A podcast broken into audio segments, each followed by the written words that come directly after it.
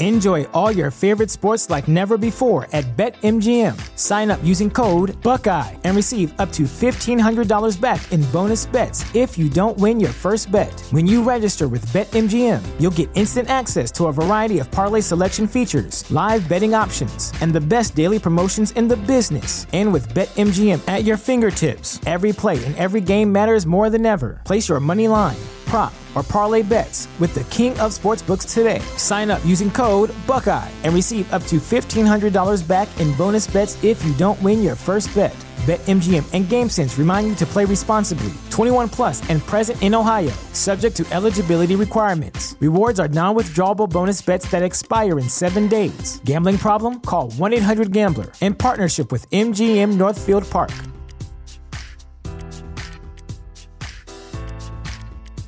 Support for this podcast and the following message come from Corient. Corient provides wealth management services centered around you. They focus on exceeding your expectations and simplifying your life. Corient has been helping high achievers just like you enjoy their lives more fully, preserve their wealth, and provide for the people, causes, and communities they care about. As one of the largest integrated fee only registered investment advisors in the U.S., Corient has deeply experienced teams in 23 strategic locations. Corient has extensive knowledge spanning the full spectrum of planning, investing, lending, and money management disciplines. Leverage Corient's exclusive network of experts to craft custom solutions designed to help you reach your financial goals, no matter how complex they may be. Real wealth requires real solutions. For more information, connect with a wealth advisor today at corient.com. That's C O R I E N T.com. Corient.com.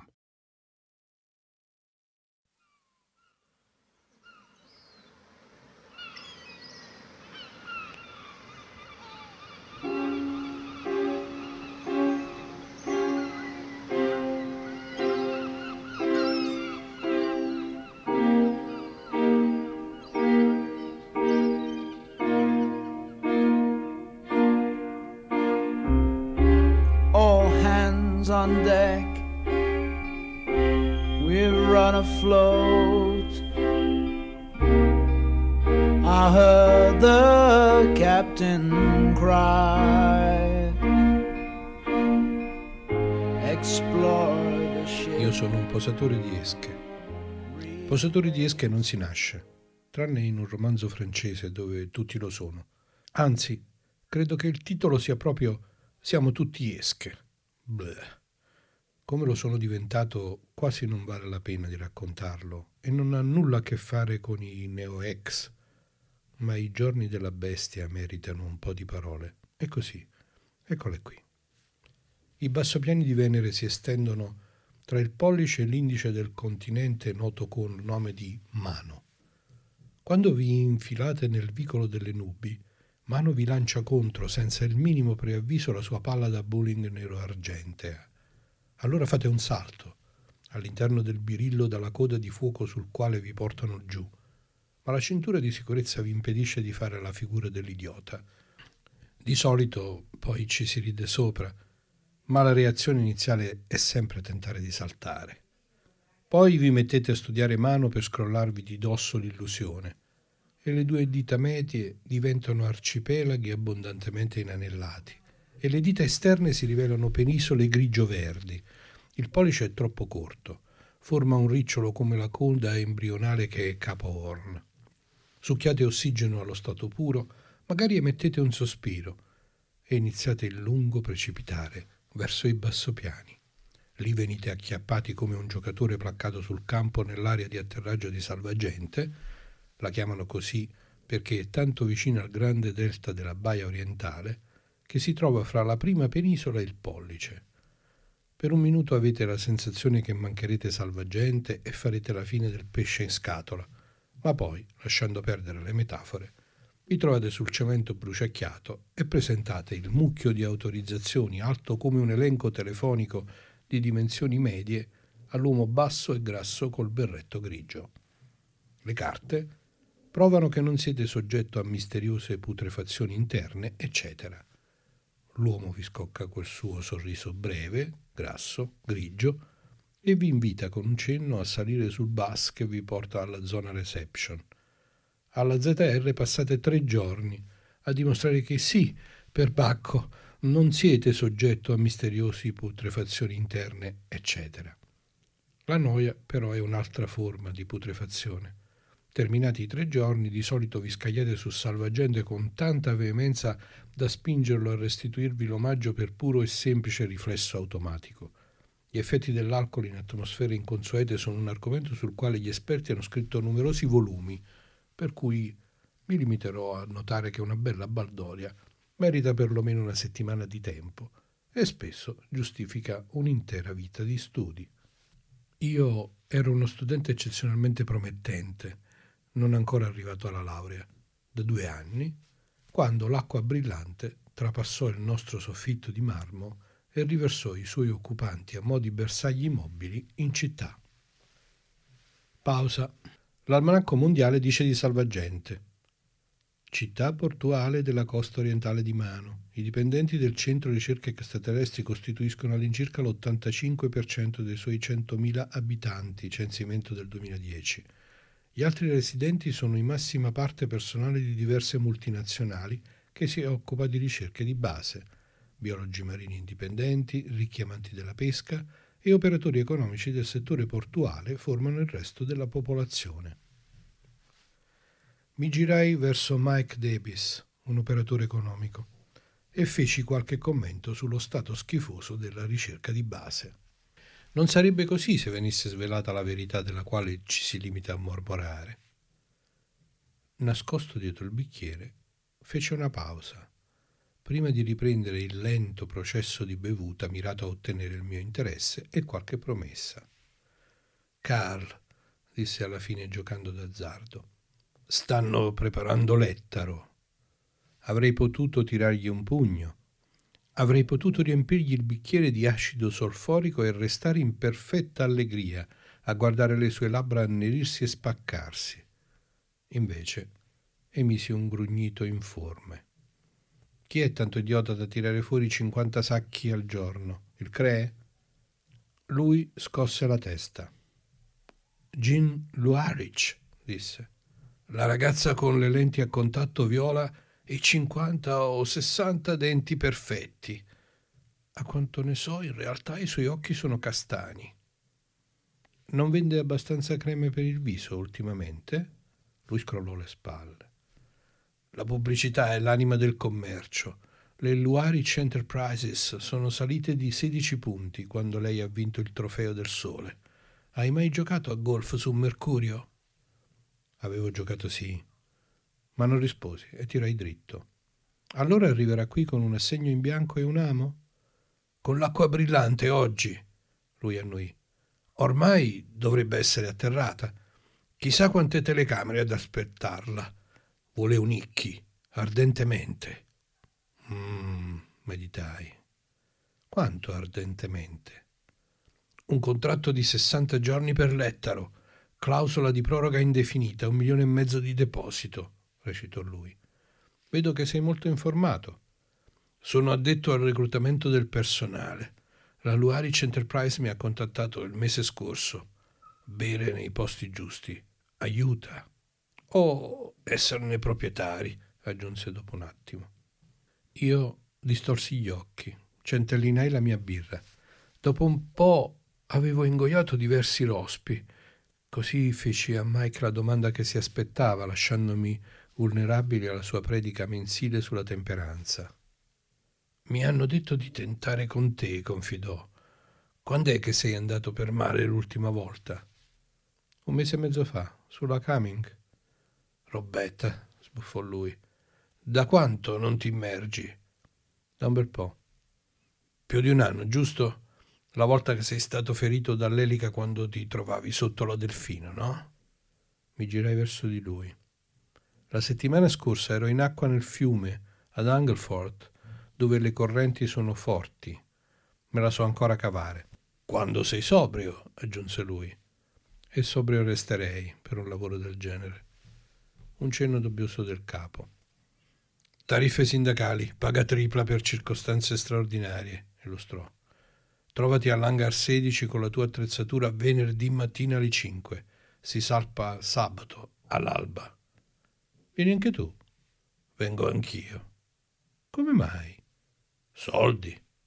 Il guano di Icchi. Il bar non va tanto bene e alla piccola serve un visone nuovo. Ti ripeto, e voglio stare lontano per un po' dalla mia piccola, ritrovare il contatto con le cose essenziali, tipo l'aria pura, tenermi in esercizio, fare soldi. Va bene, scusa se te l'ho chiesto. Gli versai da bere e concentrai la mente sull'H2SO4, ma il liquido non si trasmutò. Alla fine riuscì a farlo sbronzare e uscì nella sera a camminare e riflettere.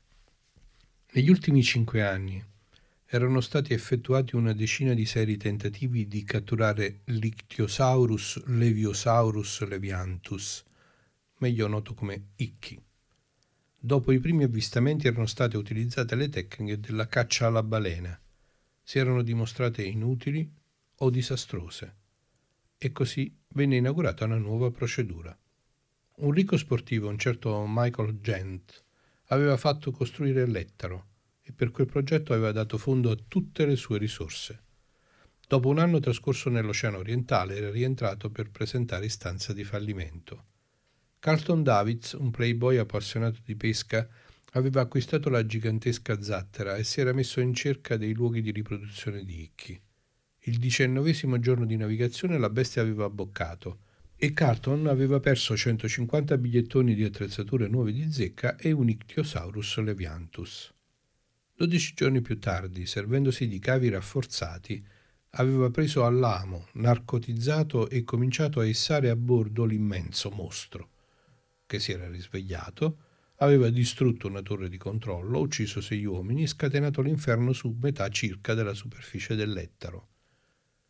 Carlton si era ritrovato con un'emiplegia parziale e un'istanza di fallimento tutta sua. Scomparve dalla scena, vaporizzandosi nell'atmosfera del porto, dopodiché l'Ettaro cambiò proprietario altre quattro o cinque volte, con risultati meno spettacolari ma altrettanto costosi. Alla fine la grande zattera, costruita per un unico scopo, venne comprata all'asta dal CRE per ricerche marine. I Lloyd continuano a rifiutare di assicurarla e le uniche ricerche marine che l'Ettero abbia fatto sono stati gli occasionali noleggi a 50 bigliettoni al giorno effettuati da gente ansiosa di raccontare storie di pesci grossi come il Leviatano. Io ho fatto da posatore di esche per tre di quei viaggi e due volte mi sono trovato tanto vicino a Icchi da potergli contare le zanne. Ne voglio mostrare una ai miei nipoti per motivi personali. Mi voltai verso l'area di atterraggio e presi una decisione. Tu mi vuoi per dare colore locale, ragazza. Farò il mio bell'effetto in copertina e tutto quanto. Ma una cosa sia chiara. Se esiste qualcuno che possa procurarti un icchi, quello sono io, lo prometto. Ero solo, nella piazza deserta. Le torri di salvagente si dividevano tra loro in un manto di nebbia. Let no one leave alive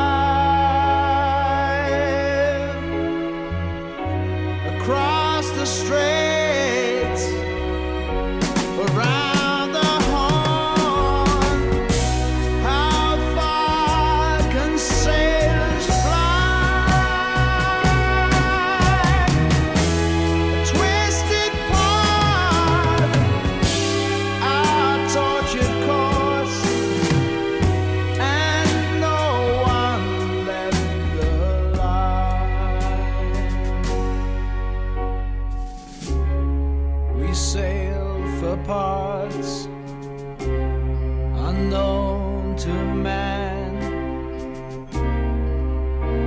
ships come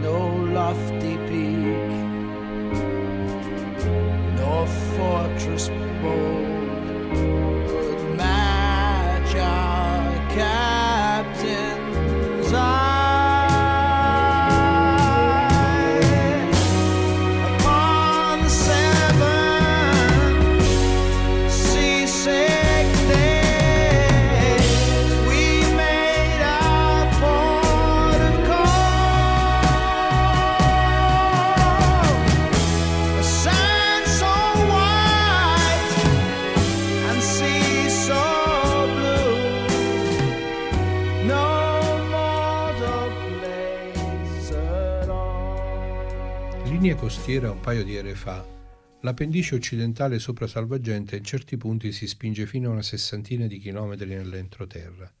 Non ha un grande angolo di inclinazione, ma arriva anche a un chilometro d'altezza, o giù di lì, prima di incontrare la catena montuosa che separa gli altipiani. 5 chilometri circa verso l'interno e 150 metri al di sopra di Salvagente si trovano quasi tutte le piste di atterraggio e gli hangar di proprietà privata. L'hangar 16 ospita gli apparecchi di CAL, elicotteri a nolo che fanno servizio tra la terra e il mare. CAL non mi piace, però non c'era quando saltai giù dal bus e feci un cenno di saluto a un meccanico. Due degli elicotteri si dibattevano sul cemento, impazienti, sotto la luna delle pale. Quello al quale stava lavorando Steve emise un profondo rutto dal carburatore e fu scosso da un brivido spasmodico. Mal di pancia? mi informai. Già, gas intestinali bruciori. Girò viti fino a trasformare quei suoni in un uggiolio costante, poi si voltò verso di me. Esci? Annui. Lettaro, cosmetici, mostri, roba del genere. Lui batté le palpebre nella luce dei fari di segnalazione si ripulì dal sudore il viso cosparso di lentiggini. La temperatura era sui 20 gradi, ma i grandi fari in alto, oltre a illuminare, producevano parecchio calore. La Luaric borbottò. Allora ci sei davvero di mezzo tu. C'è qualcuno che vuole vederti.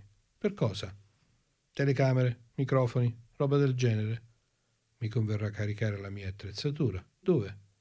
Lui indicò col cacciavite l'altro elicottero. Quello, eh, tra parentesi ti stanno filmando, volevano immortalare il tuo arrivo. Si girò verso l'hangar, poi di nuovo verso di me. Di cheese, i primi piani li gireranno dopo. Io non dissi cheese, ma qualcosa d'altro.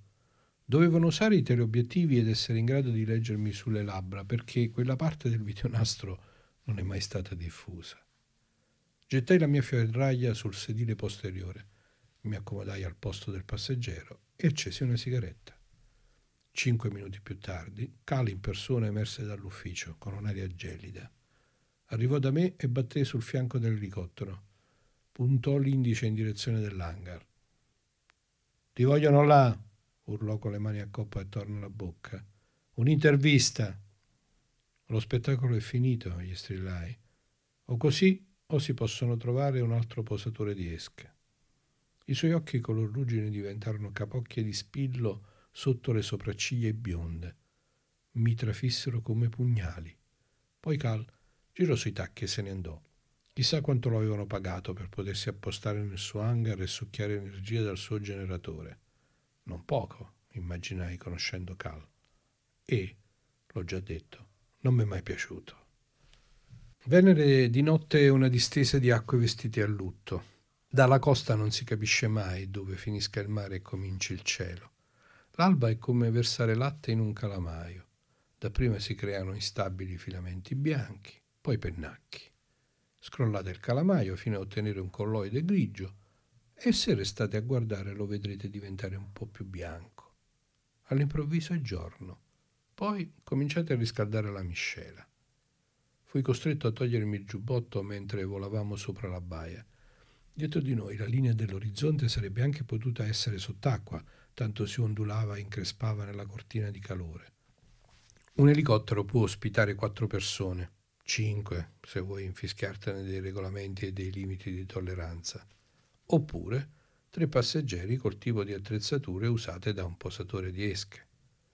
Io comunque ero l'unico passeggero e il pilota era identico alla sua macchina, ronzava e non emetteva suoni superflui. Salvagente eseguì un salto mortale e svanì dallo specchietto retrovisore più o meno quando l'Ettaro spuntò all'orizzonte davanti a noi.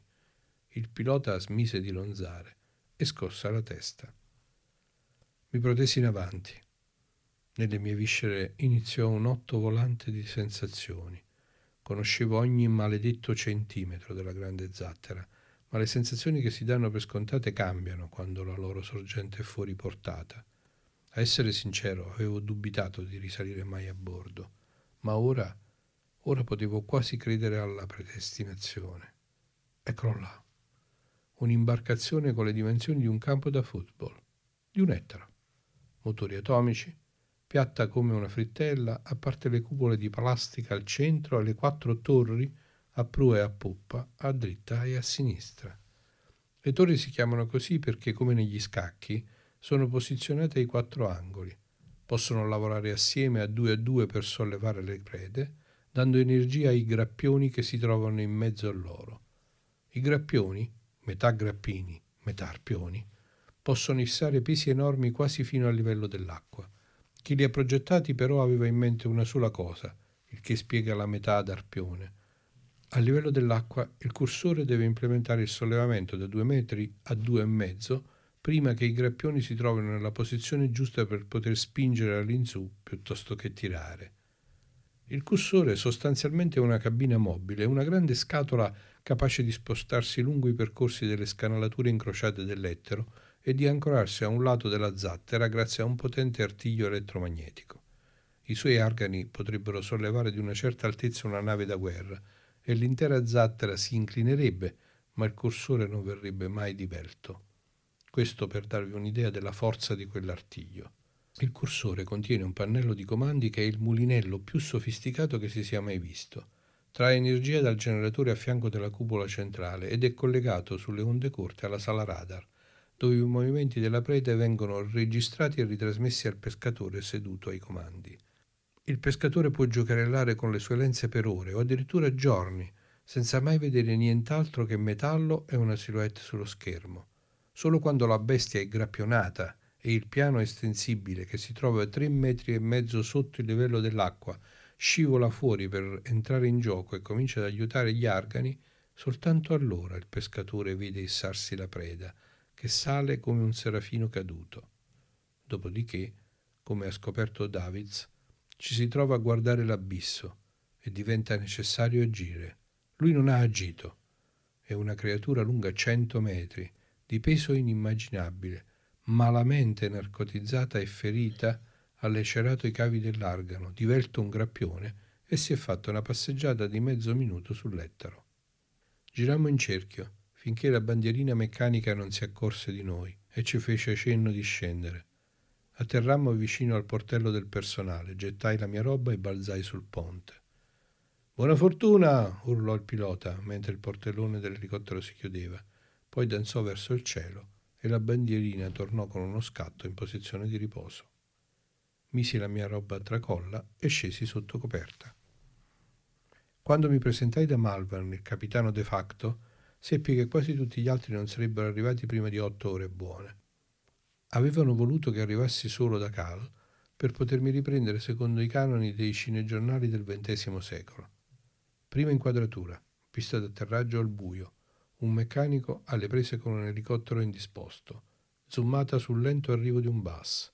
Scende un posatore di esche, vestito pesante, si guarda attorno, avanza zoppicando sul campo. Primo piano, sta sorridendo. Primissimo piano per captare le parole Pensa sia la volta buona, la volta che lo cattureranno? Imbarazzo, mutismo, una scrollata di spalle. Verrà inserito qualcosa in fase di doppiaggio. Vedo. E secondo lei, come mai la signorina Luaric ha più chance di tutti gli altri? Perché ha un'attrezzatura migliore? Sorriso. Perché oggi si sa delle abitudini delle creature più di quanto si sapesse quando lo ha cacciato lei? O forse si tratta solo della volontà della signorina Luaric di vincere, di diventare un campione? È per una di queste cose o per tutte quante? Risposta. Già, per tutte quante. È per questo che ha firmato un contratto con lei? Perché l'istinto le ha detto che sarà la volta buona? Risposta. La signorina Luaric paga le tariffe sindacali. Io non potevo affittare la maledetta zattera e voglio essere a bordo. Cancellare. Sostituire con qualcosa d'altro al doppiaggio. Dissolvenza mentre lui si incammina verso l'elicottero, eccetera. Cheese, dissi, o qualcosa del genere, e andai a farmi una passeggiata sull'ettero, da solo. Salì su ogni torre, controllai i comandi, le videocamere subacquee, presi l'ascensore principale. Malvern non aveva obiezioni a quei miei controlli, anzi li incoraggiava. Eravamo già stati in mare assieme e un tempo le nostre posizioni erano state addirittura invertite. Così Non restai sorpreso quando, uscendo dall'ascensore nella cella frigorifera, lo trovai ad attendermi. Per i dieci minuti successivi ispezionammo il grande locale in silenzio, camminando tra le serpentine di rame che ben presto avrebbero sviluppato un gelo polare. Alla fine lui batté la mano sulla parete. Allora la riempiremo? Scossi la testa. Mi piacerebbe, ma ne dubito. Non me ne frega niente di chi sarà ad avere il merito della cattura, purché partecipi anch'io. Ma non succederà. Quella ragazza è piena di sé, vorrà manovrare il cursore e non è in grado di farlo. L'hai mai conosciuta? Sì. Quando? Quattro o cinque anni fa. Era una ragazzina, come fai a sapere cosa sappia fare oggi? Lo so. Si sarà imparata a memoria ogni interruttore e quadrante, conoscerà a menadito tutta quanta la teoria. Ma ricordi la volta che noi due stavamo assieme nella torre di prua dritta e Icchi è schizzato fuori dall'acqua come un delfino? E come potrei dimenticarlo? Allora? Lui si grattò il mento smerigliato. Forse ce la può fare, Carl. Ha comandato imbarcazioni da competizione e si è immersa in brutte acque sulla terra guardò in direzione dell'invisibile mano e ha cacciato negli altopiani. Potrebbe essere un tipo tanto estroso da ritrovarsi con quell'orrore in grembo senza battere ciglio. E, a conti fatti, avrà sbossato una somma a sette cifre per quel cadavere, aggiunse. Sono soldi, anche per una Luaric. Mi infilai in un boccaporto. Può anche darsi che tu abbia ragione, ma quando l'ho conosciuto io era una strega ricca e non era bionda, aggiunsi maligno. Lui sbadigliò. Andiamo a cercare la colazione. Andammo.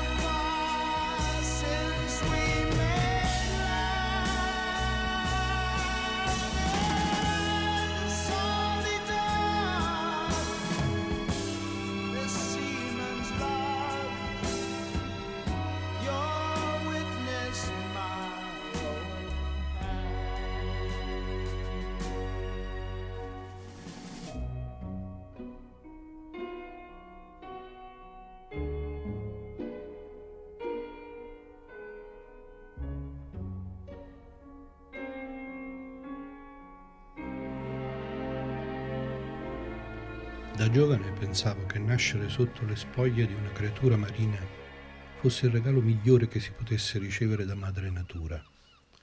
Sono cresciuto sulla costa del Pacifico e ho trascorso le estati nel Golfo della California o sul Mediterraneo. Ho dedicato interi mesi di vita ad aggirarmi tra coralli, fotografare abitanti dei fondali, giocare a chiapparello coi delfini. Ho pescato ovunque ci siano pesci risentito all'idea che loro possono infilarsi in posti nei quali io non posso entrare.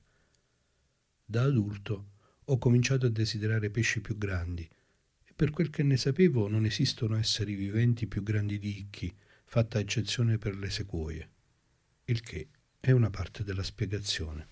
Misi un paio di panini extra in un sacchetto di carta e riempii un termos di caffè. Mi congedai, lasciai la cambusa e salii all'alloggio del cursore.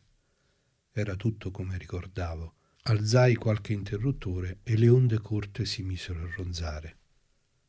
Sei tu, Carl? Esatto, Mike. Mandami giù un po' di energia, brutto porco imbroglione. Lui ci pensò su. Poi sentii vibrare lo scafo, i generatori erano stati azionati. Mi versai la terza tazza di caffè e rintracciai una sigaretta.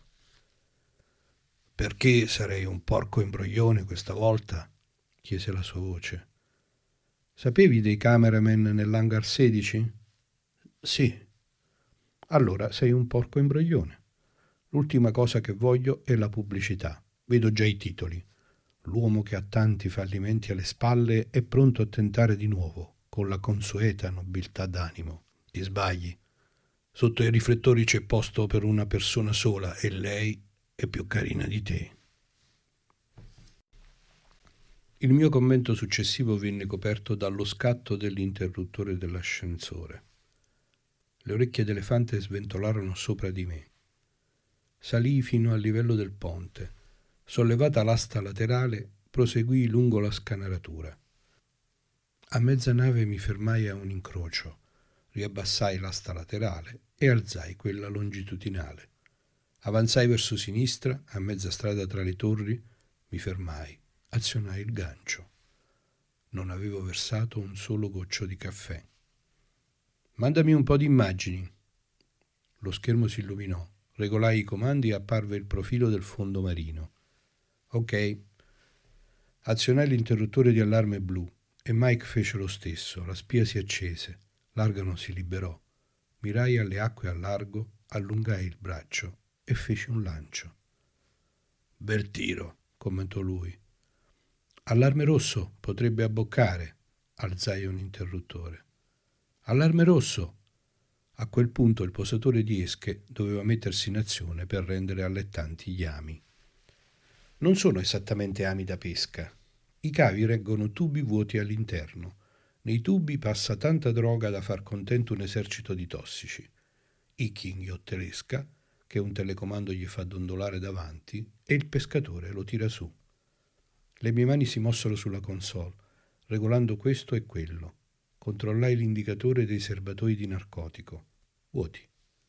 Bene, non erano ancora stati riempiti. Premetti il pulsante di riempimento. Diritto in gola, mormorò Mike. Allentai i cavi. Restai a giocare con la bestia immaginaria, la lasciai sfogare facendo oscillare l'argano per stimolare le sue reazioni. L'aria condizionata era accesa, mi ero tolto la camicia, eppure faceva un caldo tremendo, dal che capii che dal mattino eravamo passati al primo pomeriggio. Mi accorsi solo vagamente degli arrivi e delle partenze degli elicotteri. Alcuni membri dell'equipaggio sedevano alla cosiddetta ombra delle porte che avevo lasciato aperte e a guardare le mie operazioni. Non vidi arrivare Jean, se no avrei fermato tutto e sarei ridisceso sotto coperta. Spezzò la mia concentrazione sbattendo la porta con tanta forza da far tremare il gancio magnetico. Le spiace dirmi chi l'ha autorizzata a portare sul cursore? chiese. Nessuno, risposi. Lo riporto subito sotto. Si sposti e basta, Obbedii e lei prese il mio posto. Portava pantaloni marroni e una camicia larga e aveva i capelli tirati all'indietro in una pettinatura molto pratica. Le guance erano rosse, ma non necessariamente per il caldo. Assalì la console con un'intensità quasi divertente, solo che a me parve inquietante. Allarme blu, sbottò, e si spezzò una delle unghie viola sull'interruttore. Finsi uno sbadiglio e mi allacciai a gesti lenti la camicia. Lei mi scoccò un'occhiata di sbieco, controllò i dati e fece un lancio. Seguii sullo schermo i movimenti del braccio. Lei si girò verso di me per un secondo. Allarme rosso! disse secca. Annoì, in segno d'assenso. Lei spostò di lato l'argano per dimostrarmi che era capace di farlo. Non dubitavo che ne fosse capace e lei non dubitava che io non dubitassi, però... Nel caso se lo stia chiedendo, disse, lei non è autorizzato ad avvicinarsi a questo aggeggio. È stato assunto come posatore di esche, ricorda? Non come operatore del cursore, come posatore di esche. Il suo compito consiste nell'immergersi e apparecchiare la tavola per il nostro amico, il mostro. È pericoloso, però la paghiamo bene. Domande? premette il pulsante di riempimento dei serbatoi e io mi schiarii la gola. No, sorrisi, però ho le carte in regola per manovrare quell'aggeggio e se lei avrà bisogno di me sarò a disposizione, alle tariffe sindacali. Signor Davids, disse lei, non voglio che sia un perdente a usare questo pannello. Signorina Luaric, nessuno ha mai vinto a questo gioco. Lei cominciò a richiamare il cavo e contemporaneamente disattivò il gancio magnetico, e così l'intero cursore tremò al ritorno del grande yo-yo. Scivolammo indietro di mezzo metro. Lei sollevò l'asta laterale e schizzammo a ritroso sulla scanalatura. Il cursore rallentò. Lei abbassò l'asta longitudinale, ci fermammo con un sussulto, poi ripartimmo ad angolo retto. L'equipaggio schizzò via, mentre noi ci infilavamo in ascensore. In futuro, signor Davis, non entri nel cursore se non le verrà ordinato, mi disse lei. Non si preoccupi, non c'entrerò nemmeno se mi verrà ordinato, ribattei. Ho firmato un contratto da posatore di esche, ricorda? Se vuole che io entri lì dovrà chiedermelo. Figuriamoci, sorrise lei. Annuì ancora, mentre le porte si chiudevano sopra di noi. Lasciai cadere l'argomento e ci incamminammo nelle rispettive direzioni dopo che il cursore si fu fermato nel suo alloggio. Comunque lei, in risposta alla mia risatina mi disse Buongiorno, il che probabilmente dimostrava, oltre alla testardaggine, una certa classe. Quella sera Mike e io accendemmo le pipe nella cabina di Malvern.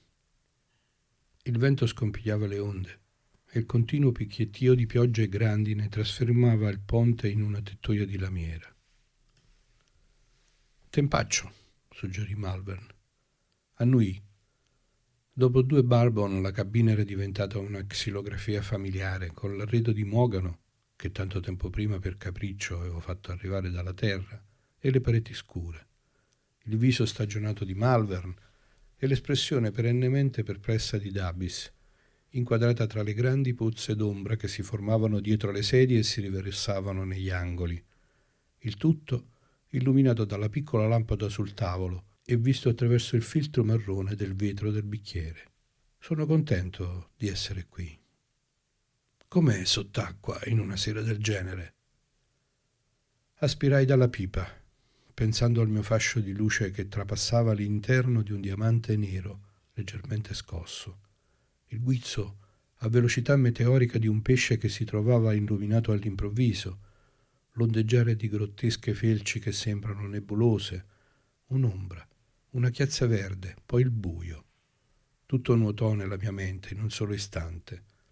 Suppongo siano le stesse sensazioni che proverebbe un'astronave, se un'astronave potesse avere sensazioni, correndo tra un mondo e l'altro, immersa in una quiete innaturale, preternaturale e in una pace totale come di sonno.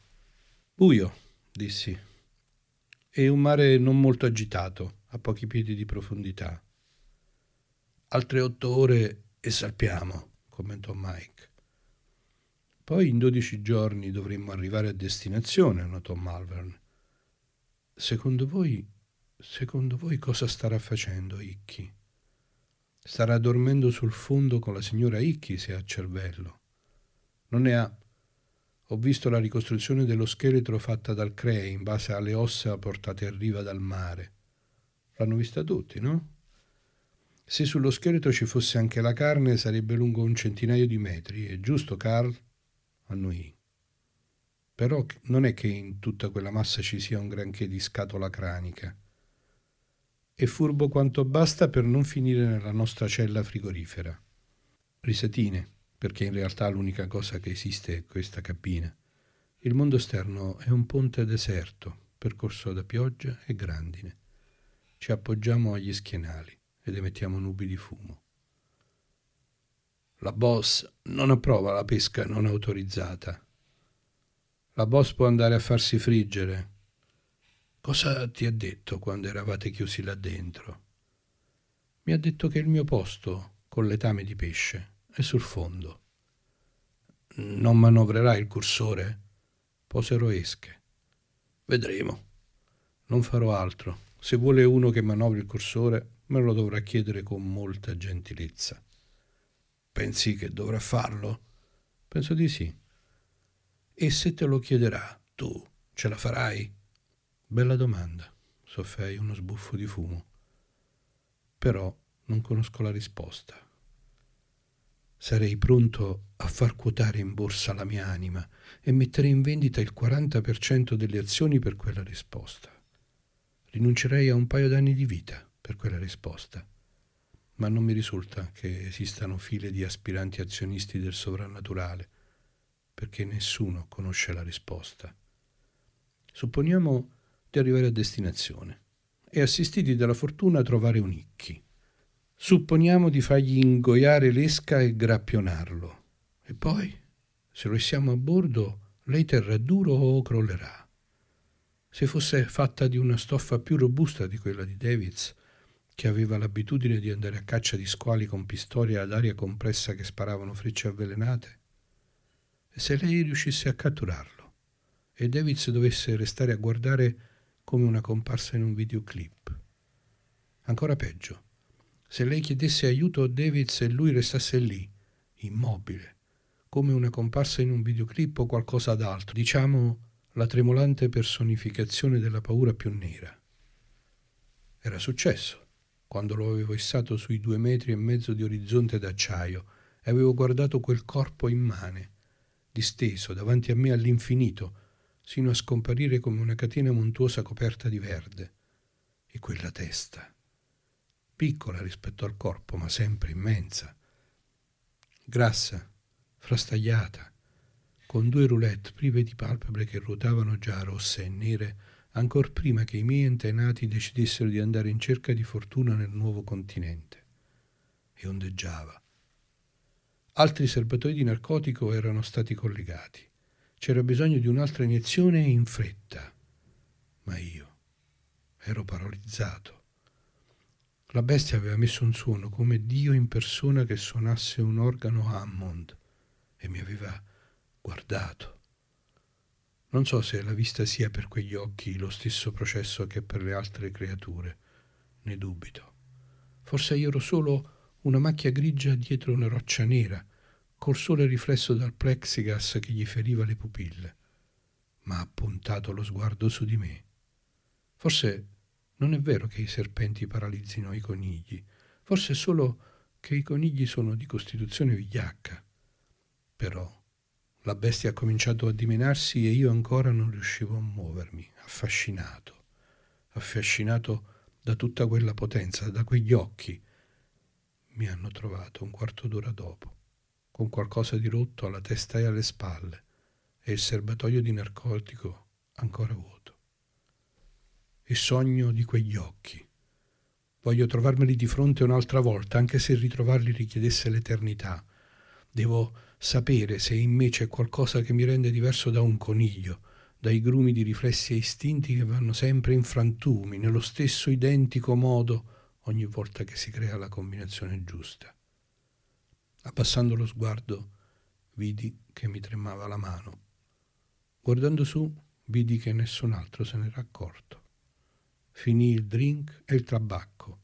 Era tardi e non c'erano uccelli a cantare.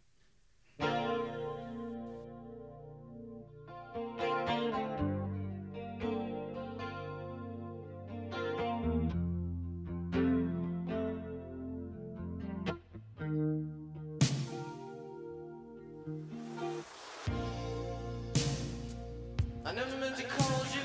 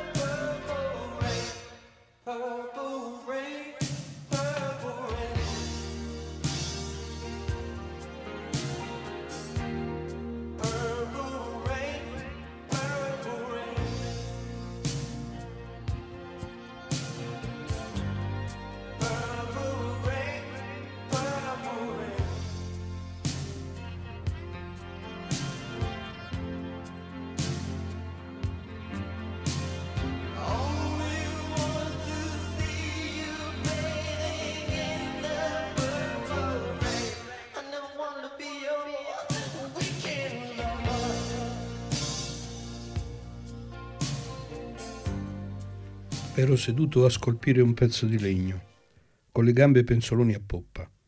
Le schegge cadevano nel gorgo della nostra scia. Terzo giorno di navigazione. Niente da segnalare. Lei? Io?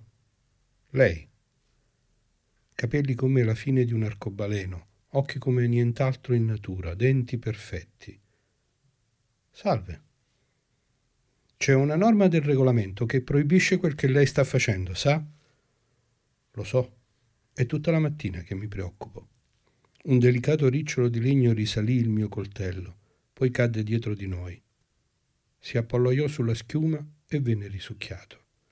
Io guardai l'immagine di lei riflessa sulla lama del coltello, traendo un segreto piacere per com'era distorta. Mi sta gettando l'esca? chiese infine lei. Sentii la sua risata e mi girai. Sapevo che non era intenzionale. Cosa io? Potrei buttarla in acqua senza problemi. E io ricambierei. Allora mi butterebbe in mare? Magari in una notte buia? Sono tutte buie, signorina Luaric. No, preferirei regalarle la mia scultura. Sedette al mio fianco e io non potei fare a meno di notare le fossette delle sue ginocchia.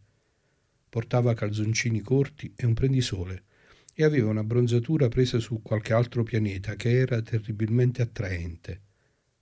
Quasi provai una punta di rimorso all'idea di aver architettato l'intera scena, ma la mia destra le bloccava ancora la visuale dell'animale di legno. Ok, abbocco. Cos'ha per me? Solo un secondo, è quasi finito. Con grande solennità le passai l'asino di legno che avevo scolpito. Mi sentivo piuttosto asino e dispiaciuto, ma dovevo andare fino in fondo. È quello che faccio sempre. La bocca era spalancata nel sorriso di un raglio, gli orecchi erano dritti. Lei non sorrise e non si imbronciò. Studiò la scultura. È molto bella, disse alla fine, come quasi tutte le cose che lei fa e anche adatta forse.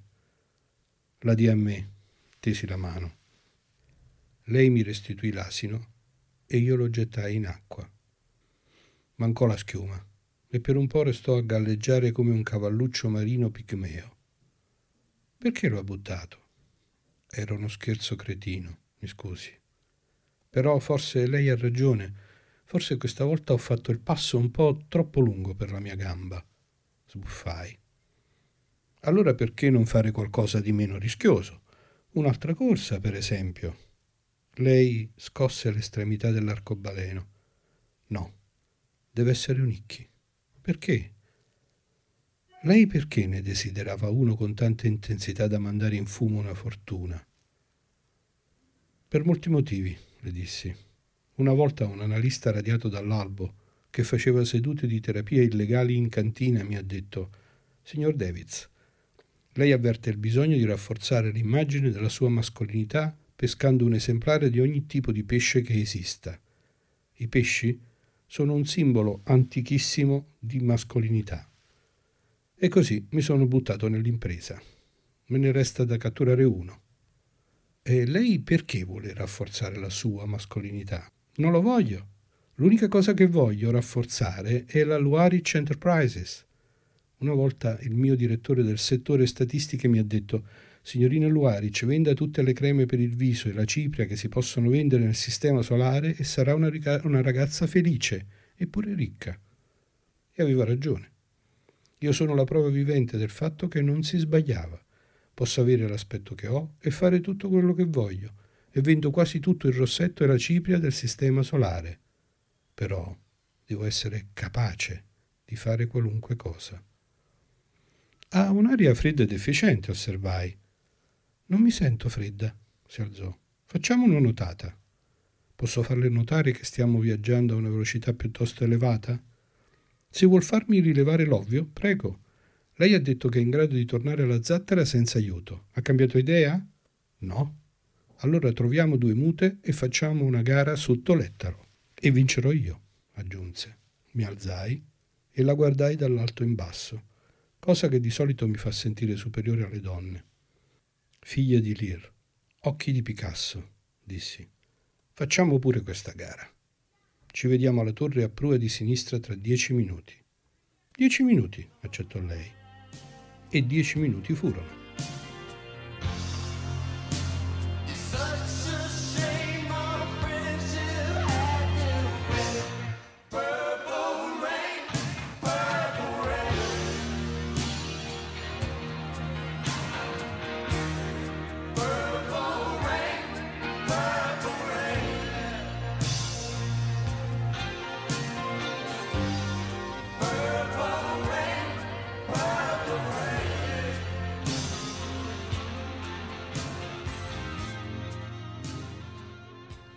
Cupola centrale alla torre ne impiegai forse due, col peso che trasportavo.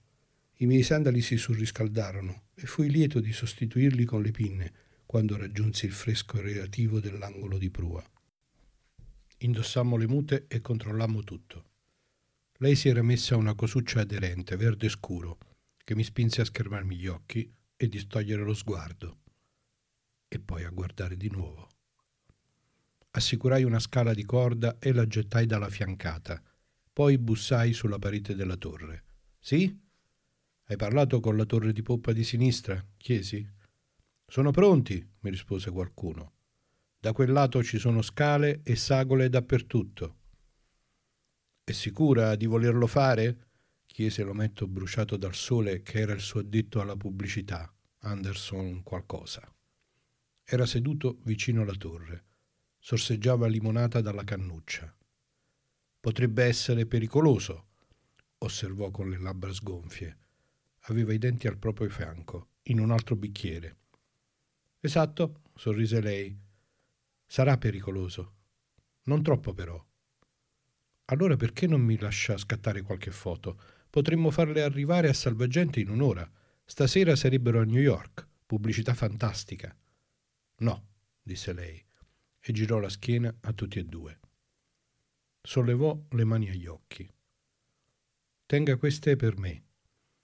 Passò all'ometto una scatola che conteneva le lenti a contatto e quando si voltò verso di me, i suoi occhi erano dello stesso castano che ricordavo. Pronto? No, risposi teso. Mi stia bene a sentire, Gin. Se vuole giocare a questo gioco, ci sono alcune regole. Uno contai. Ci troveremo direttamente sotto lo scafo, quindi dovremmo metterci in movimento subito e non fermarci. Se urtassimo la carena, potremmo incrinare un serbatoio dell'aria. Lei cominciò a protestare che qualunque idiota lo sapeva e io la interruppi. Due, proseguì. Non ci sarà molta luce, così staremo vicini e porteremo torce, tutti e due. Dai suoi occhi umidi scoccò un lampo. L'ho tirata fuori da Govino senza... Poi si fermò e si voltò. Raccolse una torcia. Va bene, torce, chiedo scusa. E stia attenta alle eliche, conclusi. Generano una corrente molto forte, almeno per una cinquantina di metri. Lei si asciugò di nuovo gli occhi e sistemò la maschera. Ok, andiamo. Andammo. Fu lei a immergersi per prima, su mia insistenza. Lo strato superficiale era piacevolmente caldo. A due piedi l'acqua era tonificante. A cinque gradevolmente fresca. A otto lasciammo andare la scala di corda e ci mettemmo in movimento. L'ettaro tirò dritto e noi guizzammo nella direzione opposta, colorando lo scafo di giallo col raggio delle torce a intervalli di dieci secondi. Lo scafo restò al suo posto ma noi corremmo via come satelliti sul lato buio del pianeta. Periodicamente solleticavo le sue zampe da rana con la mia torcia e controllavo le sue antenne di bollicine. Cinque metri circa di vantaggio mi stavano bene. L'avrei battuta al ritorno, ma per il momento non potevo lasciarla scomparire alle mie spalle. Sopra di noi il nero, immenso, profondo, la Mindanao di Venere, dove forse i morti potrebbero trovare l'eterno riposo nelle città di pesci senza nome. Girai la testa e toccai lo scafo con la sonda della mia luce. Venni informato che avevamo percorso circa un quarto del tragitto. Accelerai per tenere dietro il suo ritmo in aumento, Recuperai i due metri di vantaggio in più che lei aveva improvvisamente acquistato. Lei accelerò di nuovo e io la imitai. Le puntai addosso il raggio di luce. Lei si girò e la luce la centrò nella maschera. Non riuscì a capire se stesse sorridendo. Probabilmente sì. Divaricò due dita nella V di Vittoria, poi ripartì a tutta velocità. Avrei dovuto capirlo, avrei dovuto intuirlo. Per lei era solo un'altra corsa, una gara da vincere. Accidenti ai siluri. Così mi ci misi anima e corpo. In acqua non tremo, oppure se tremo non ha importanza e io non me ne rendo conto. Ricominciai a ridurre la distanza che ci divideva. Lei si girò a guardare, accelerò, si girò. Ogni volta che guardava le ero sempre più vicino, finché non fui di nuovo distanziato dei cinque metri iniziali. Allora lei aprì i getti d'aria. Era quello che temevo. Eravamo circa a metà della profondità di immersione da raggiungere e non avrebbe dovuto farlo. I potenti getti d'aria compressa avrebbero potuto farla schizzare in su contro lo scafo o far staccare qualche pezzo della sua attrezzatura. Vengono usati soprattutto per liberarsi dalle piante acquatiche o neutralizzare gli effetti di una forte corrente. Avevo voluto portarli come misura di sicurezza per i potenti risucchi provocati dalle eliche. Lei schizzò via come un meteorite e io sentii un improvviso rivolo di sudore uscire dal mio corpo e mischiarsi all'acqua. Continuai a nuotare, rifiutandomi di usare i getti, e lei triplicò, quadruplicò il vantaggio che aveva su di me. I getti si spensero e lei continuò a correre per inerzia. Ok, sono un vecchio rompiscatole, però lei avrebbe potuto combinare un disastro e venir sparata all'insù. Arai il mare e cominciai a recuperare lo svantaggio centimetro dopo centimetro. Ormai non sarei più riuscito a raggiungerla o a batterla, ma mi sarei attaccato alle sagole prima che lei rimettesse piede sul ponte. Poi le inarrestabili eliche cominciarono a farsi sentire e lei ondeggiò. Un risucchio, mostruosamente robusto, anche a quella distanza, il richiamo del tritacarne. Una volta ero stato grattugiato da un'elica sotto la Delfino, un peschereccio di media stazza. Sì, avevo bevuto, però era stata una giornata nera e l'elica era stata messa in movimento prima del previsto. Per fortuna venne fermata in tempo e una buona fasciatura mi rimise a nuovo il tendine.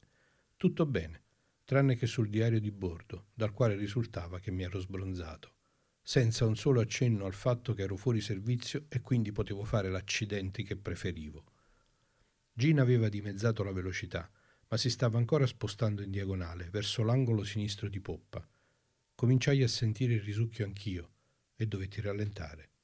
Lei aveva superato l'elica principale, ma mi sembrava troppo spostata di lato. È difficile valutare le distanze sott'acqua, ma il pulsare di ogni singolo secondo mi diceva che avevo ragione. Era fuori pericolo rispetto all'elica principale, ma l'elica più piccola di sinistra, a circa 80 metri dalla poppa, non era più una minaccia era una certezza. Jean si era girata e stava cercando di allontanarsene. Ci separavano venti metri. Lei era immobile. Quindici metri. Lentamente Jean cominciò ad andare alla deriva all'indietro. Aprì i miei getti d'aria, mirando a un punto a un paio di metri alle sue spalle. Venti metri dalle pale. Placcaggio perfetto. Dio ti ringrazio. La acchiappo, un ventre morbido, Qualcosa mi lacera una spalla. Nuoto come un demonio. La maschera si incrina, però non si rompe. E su, afferrammo una sagola. Ho un ricordo di Brandy. Sputo in questo mare che non smette di agitarsi e passeggio avanti e indietro. Stanotte insonnia e la spalla sinistra mi fa di nuovo male. Quindi che la pioggia mi percuota pure. I reumatismi si possono curare.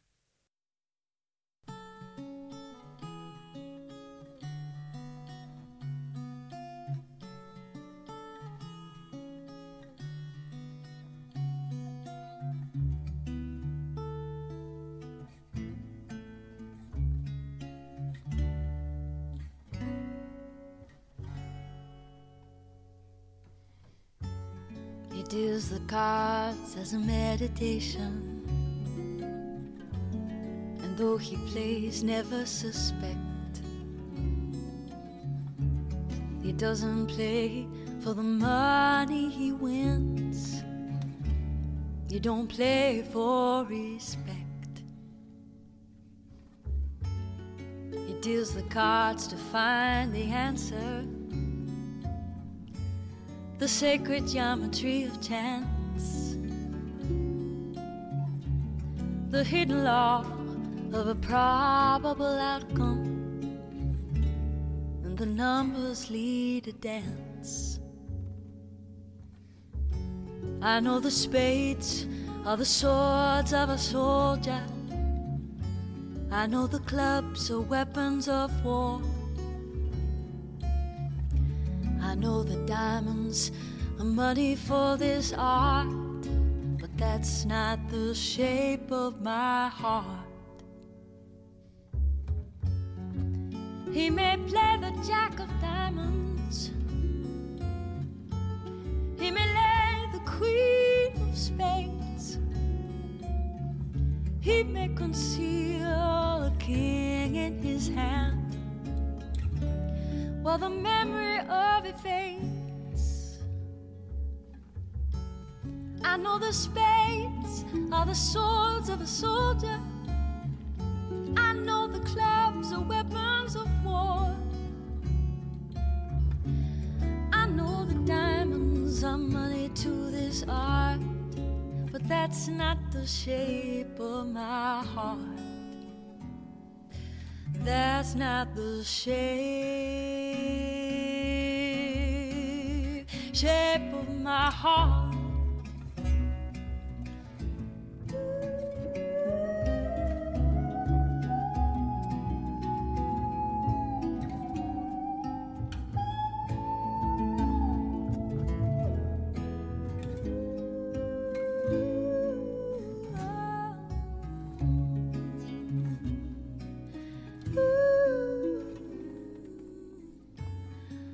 But those who speak know nothing. And to find out to their cost. Like those who curse the luck in too many places. And those who fear are lost. I know the spades are the swords of a soldier. I know the clubs are weapons of war. I know the diamonds mean money for this art, but that's not the shape of my heart. That's not the shape of my heart. That's not the shape, the shape of my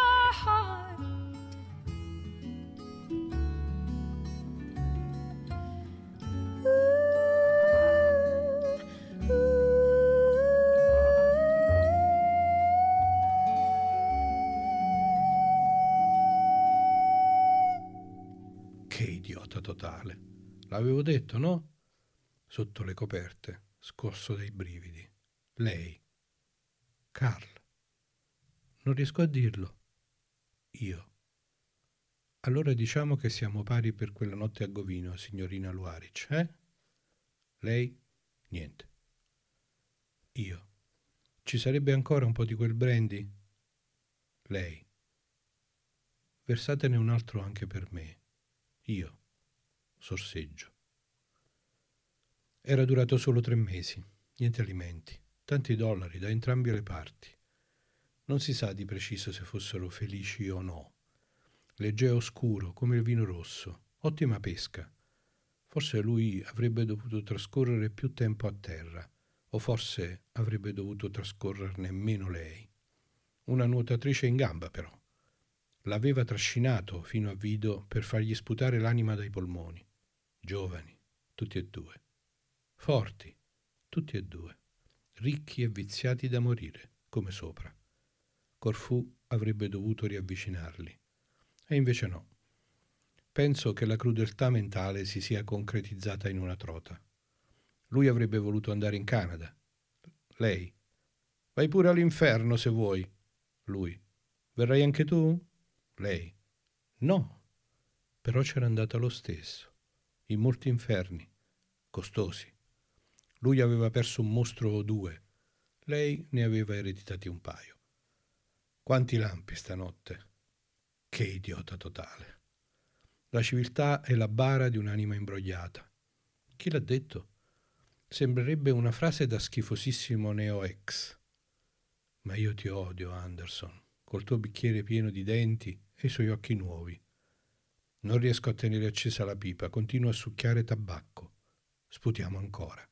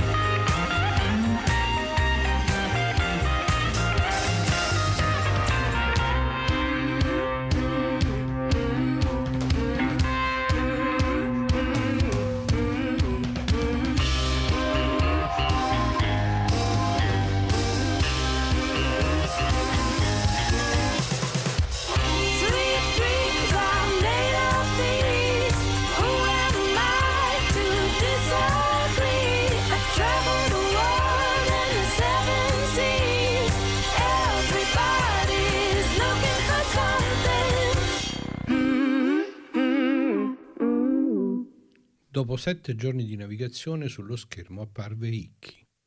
Tintinnio di campane, passi in corsa e qualche ottimista mise in funzione il termostato nella cella frigorifera. Malvern avrebbe voluto che restassi tranquillo, ma io mi addobbai e rimasi in attesa degli eventi. La contusione sembrava più brutta di quanto in realtà fosse. Avevo fatto esercizio tutti i giorni e la spalla non mi si era bloccata. Un paio di chilometri davanti a noi, a 30 braccia di profondità, la bestia procedeva sulla nostra rotta. In superficie non si vedeva niente. Gli daremo la caccia? disse un marinaio eccitato. No, a meno che la signorina non voglia sprecare soldi per il carburante, scrollai le spalle. Ben presto lo schermo si svuotò e vuoto rimase. Noi restammo in stato d'allarme e mantenemmo la rotta. Non avevo scambiato nemmeno una decina di parole con la mia boss dall'ultima volta che avevamo tentato di affogare assieme. Così decisi di aumentare la quota di dialogo. Buongiorno, la salutai. Novità? Dirige a nord-est. Questo qui dovremo lasciarlo perdere. Tra qualche giorno potremo permetterci di cacciare. Per adesso no. Capelli lucidi. Annui. Impossibile predire dove sia diretto. Come va la sua spalla? Tutto a posto. E lei come sta? Figlia di Lear. Benissimo. Tra parentesi, le spetta una bella gratifica. Occhi da perdizione. Non è proprio il caso, ribattei. Quello stesso pomeriggio, più tardi, come si conviene, esplose una tempesta. Preferisco esplose a Cifu. Dà un'idea più esatta del comportamento delle tempeste tropicali su Venere e fa risparmiare un sacco di parole. Ricordate il calamaio al quale ho accennato prima? Prendetelo tra pollice e indice e tirategli una bella martellata. Attenzione però, non sporcatevi e non tagliatevi. Un istante prima perfettamente asciutti, poi bagnati fradici. Il cielo, un milione di vivide screpolature all'abbattersi del martello e rumori di vetro infranto. Tutti sotto coperta! suggerirono gli altoparlanti agli uomini che stavano già correndo sotto. E io dov'ero? Secondo voi chi urlava dagli altoparlanti? Tutto ciò che non era stato inchiodato venne spazzato via dall'incedere dell'acqua, ma ormai non c'erano più in giro membri dell'equipaggio. Il cursore fu la prima cosa a scendere sotto coperta. Poi il grande ascensore si chiuse. Mi ero precipitato alla torre più vicina con uno strillo, nell'istante stesso in cui avevo riconosciuto il chiarore che precede l'olocausto. Da lì accesi gli altoparlanti e dedicai mezzo minuto a dare istruzioni. C'era qualche ferito lieve, mi disse Mike dalla radio, ma niente di grave. Io comunque ero bloccato lì per l'intera durata della tempesta. Le torri non portano da nessuna parte, sono situate a posizioni molto estreme dello scafo e l'accesso da sotto è bloccato da scaffalature e macchinari. Così mi tolsi le bombole che portavo da diverse ore, incrociai le pinne sul tavolo e mi sistemai per benino per guardare la tempesta. Il cielo sopra era nero come il fondo del mare e noi ci trovavamo in mezzo, vagamente illuminati da una distesa piatta e scintillante di spazio. L'acqua non ci pioveva addosso dall'alto, si ammassava in grandi quantità e poi piombava in massa sulla zattera. Le torri erano abbastanza sicure, erano sopravvissute a tanti di quegli inferni, solo che, data la loro posizione, salgono e scendono lungo un arco enormemente ampio, quando l'ettaro si comporta come la sedia a dondolo di una nonna molto nervosa. Avevo usato le cinghie della mia attrezzatura subacquea per legarmi alla sedia inchiodata al pavimento e concessi un'indulgenza di molti anni di purgatorio all'anima pia che aveva lasciato un pacchetto di sigarette nel cassetto del tavolo. Guardai l'acqua creare tende da pellirossa e montagne e mani e alberi e dopo un po' cominciai a vedere facce e persone. A quel punto chiamai Mike. Cosa state facendo lì sotto? Ci chiediamo cosa fai tu lassù, rispose lui. Com'è? Tu sei del Midwest, giusto? Sì. Avete brutte tempeste da quelle parti? A volte. Cerca di pensare alla peggiore che tu abbia mai visto. Hai un regolo calcolatore a portata di mano? Lo ho qui. Allora, impostalo su 1, immagina che sia seguito da uno 0 o 2 e moltiplica la tua tempesta. Non riesco a immaginare lo zero. Allora ripensa al moltiplicando, non puoi fare altro. E tu? Cosa stai facendo lassù? Mi sono legato alla sedia, al momento guardo le cose che rotolano sul pavimento. Alzai gli occhi e guardai fuori. Vidi un'ombra più scura nella foresta. Preghi o bestemmi.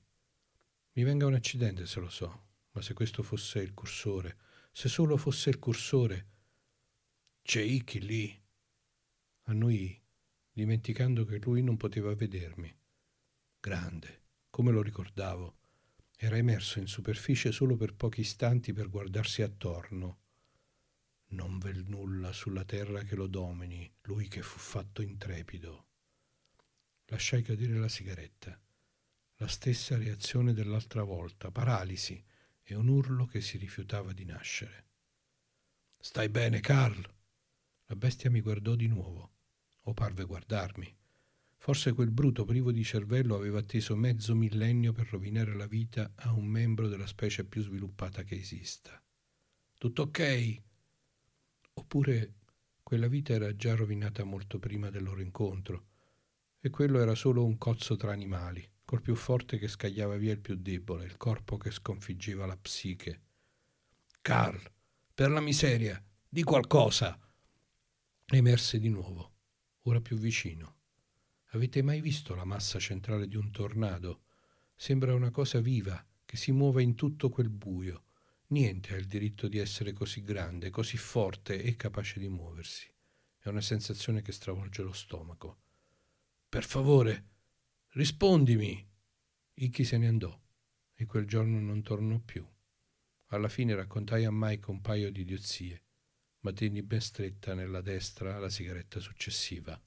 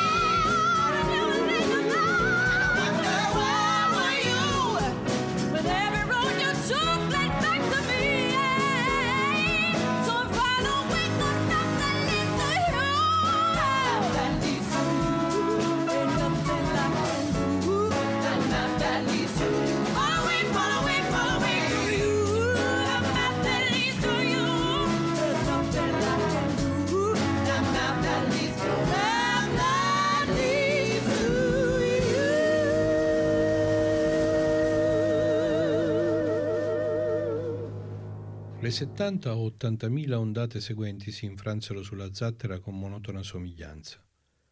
Anche i cinque giorni nei quali le onde nacquero e morirono furono privi di identità. Il mattino del tredicesimo giorno, però, la fortuna cominciò ad assisterci. Le campane fecero a pezzettini il nostro letargo imbevuto di caffè. Schizzammo fuori dalla cambusa senza sentire quella che forse poteva essere la migliore battuta di Mike. A poppa! urlò qualcuno. 500 metri! Mi svestii, restai in costume e cominciai ad allacciare fibbie. Tengo sempre a portata di mano la mia attrezzatura. Attraversai il ponte, sbatacchiando le pinne. Allacciai alla vita un'isca sgonfia. 500 metri, 20 braccia! tornarono gli altoparlanti. I portelloni superiori dell'ascensore si spalancarono, il cursore apparve maestoso sul ponte, con la mia padrona ai comandi. Mi superò sferragliando e si ancorò più avanti. Il suo braccio si sollevò e si allungò. Arrivai all'altezza del cursore, mentre gli altoparlanti urlavano 480! 20!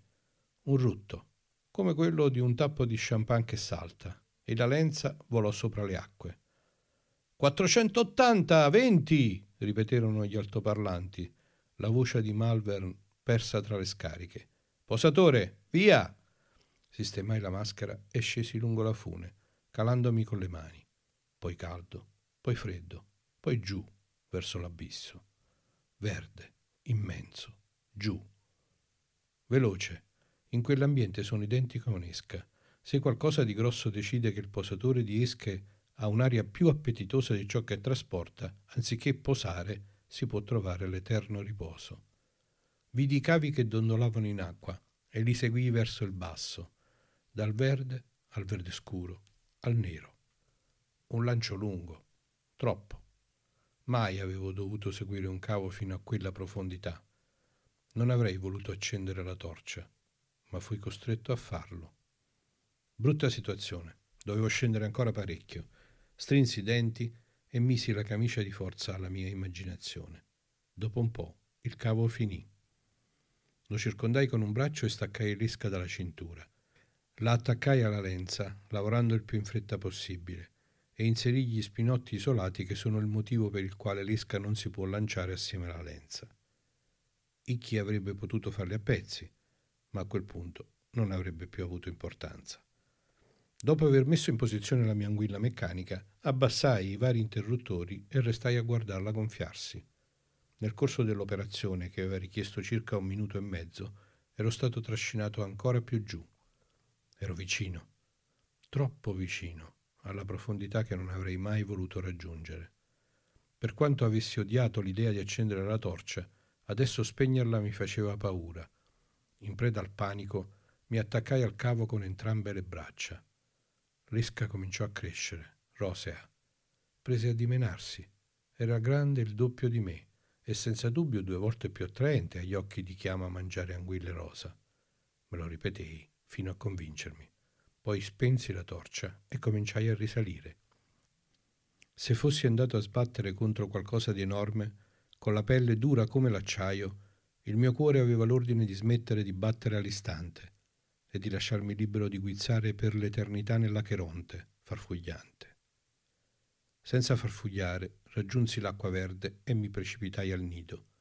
Non appena mi ebbero issato a bordo, abbassai la maschera sul collo, mi schermai gli occhi e scrutai la superficie del mare in cerca di turbolenze. Come ovvio, la mia prima domanda fu: Dov'è? Da nessuna parte, mi rispose uno dell'equipaggio. Lo abbiamo perso appena tu ti sei immerso. Il radar non lo trova più, deve essere sceso verso il fondo. Peccato. Resca rimase sotto a godersi il bagno. Per il momento il mio lavoro era finito, così andai a riscaldare col rum una tazza di caffè.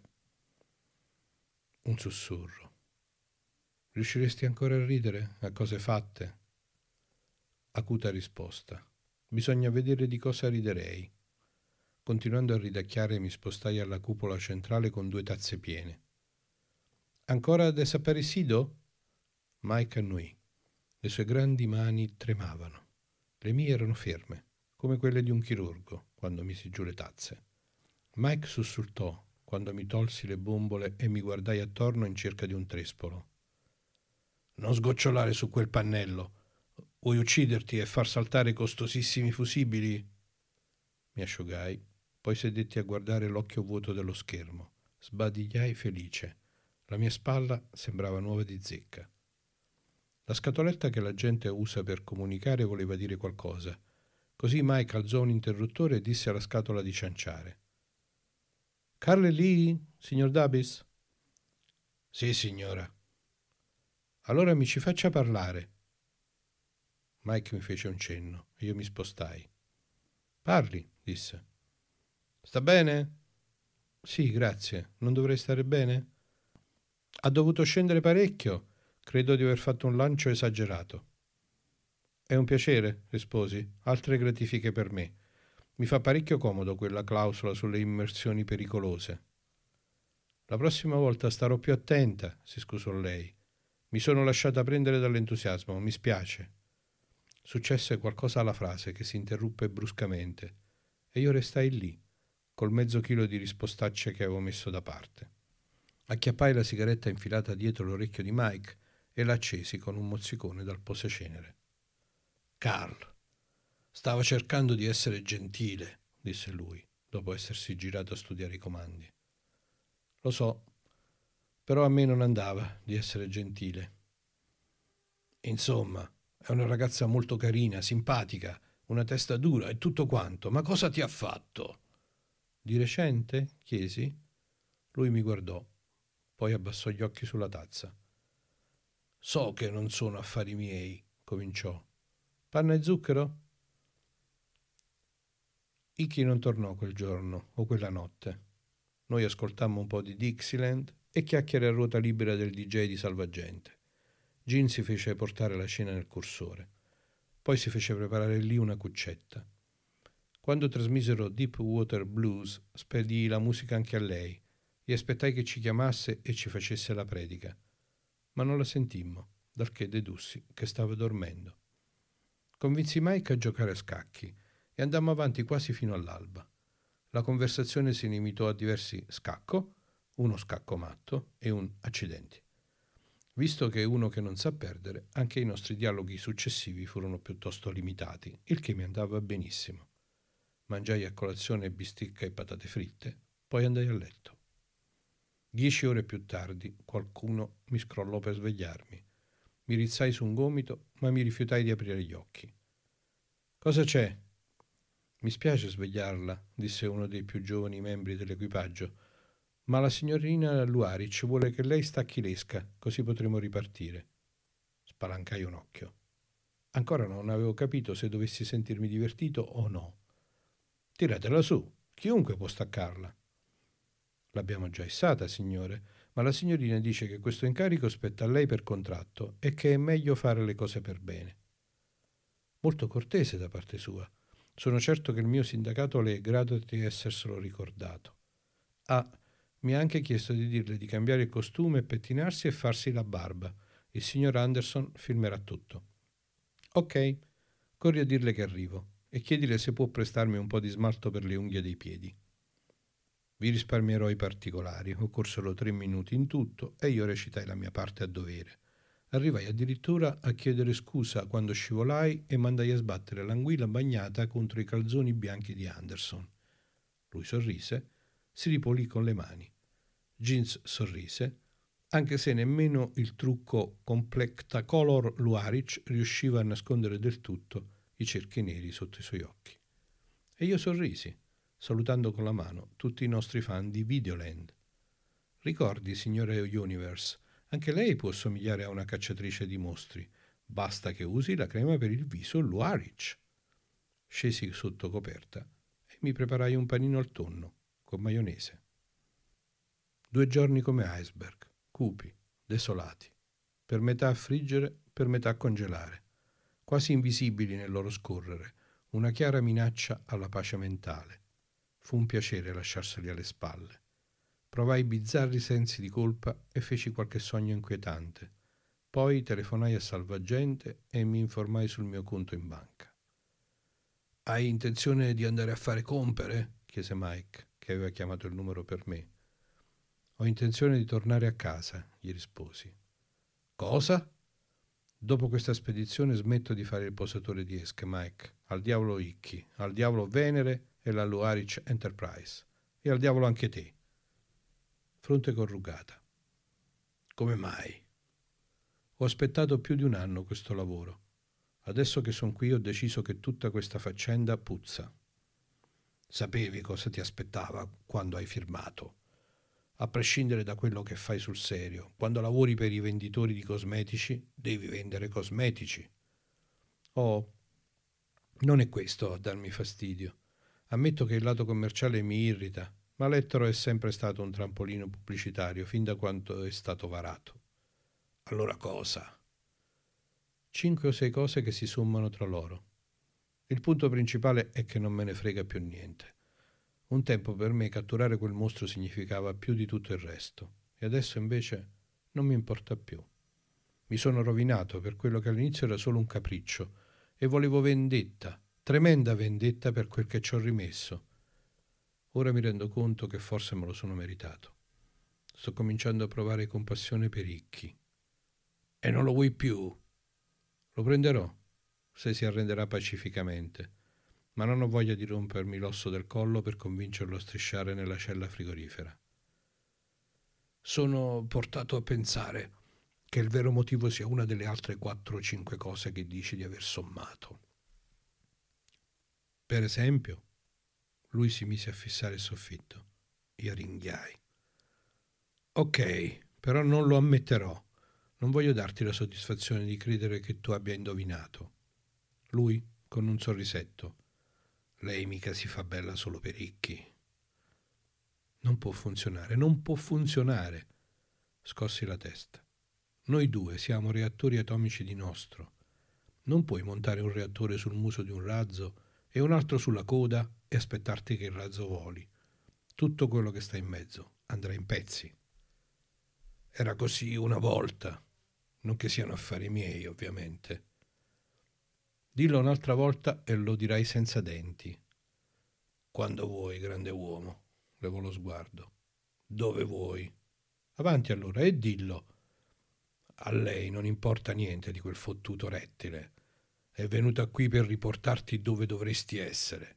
In questo viaggio non sei tu il posatore di esche. Cinque anni sono troppi. Sotto quella tua pellaccia irsuta deve esserci qualcosa che piace alla gente, borbottò lui. O non sarei qui a dirti queste cose. Forse ricordi a noi esseri umani certi cani tanto brutti che ci facevano compassione quando eravamo piccoli. Comunque, qui c'è qualcuno che vuole portarti a casa e tenerti con sé. E poi, se non ricordo male, mendicanti e poveracci non hanno scelta. Amico, sghignazzai, sai cosa farò quando tornerò a Salvagente? Me lo posso immaginare. Ti sbagli. Faccio un salto su Marte e poi torno a casa, in prima classe. Le procedure fallimentari avviate su Venere non toccano i conti correnti su Marte e io ho ancora un malloppo al sicuro in un posto dove tarme e vermi della putrefazione non possono entrare. Mi comprerò una grande, vecchia villa in riva al mare e se mai sarai in cerca di un lavoro potrai sempre venire da me ad aprire bottiglie. Sei un porco schifoso, commentò lui.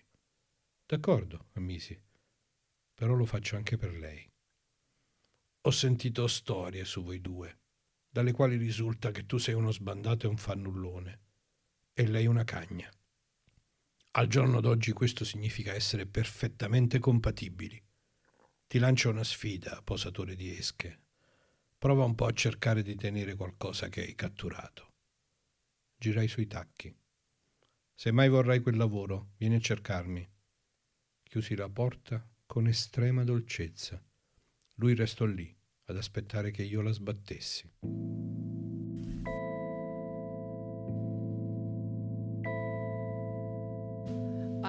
Remember when, I remember, I remember when I lost my mind.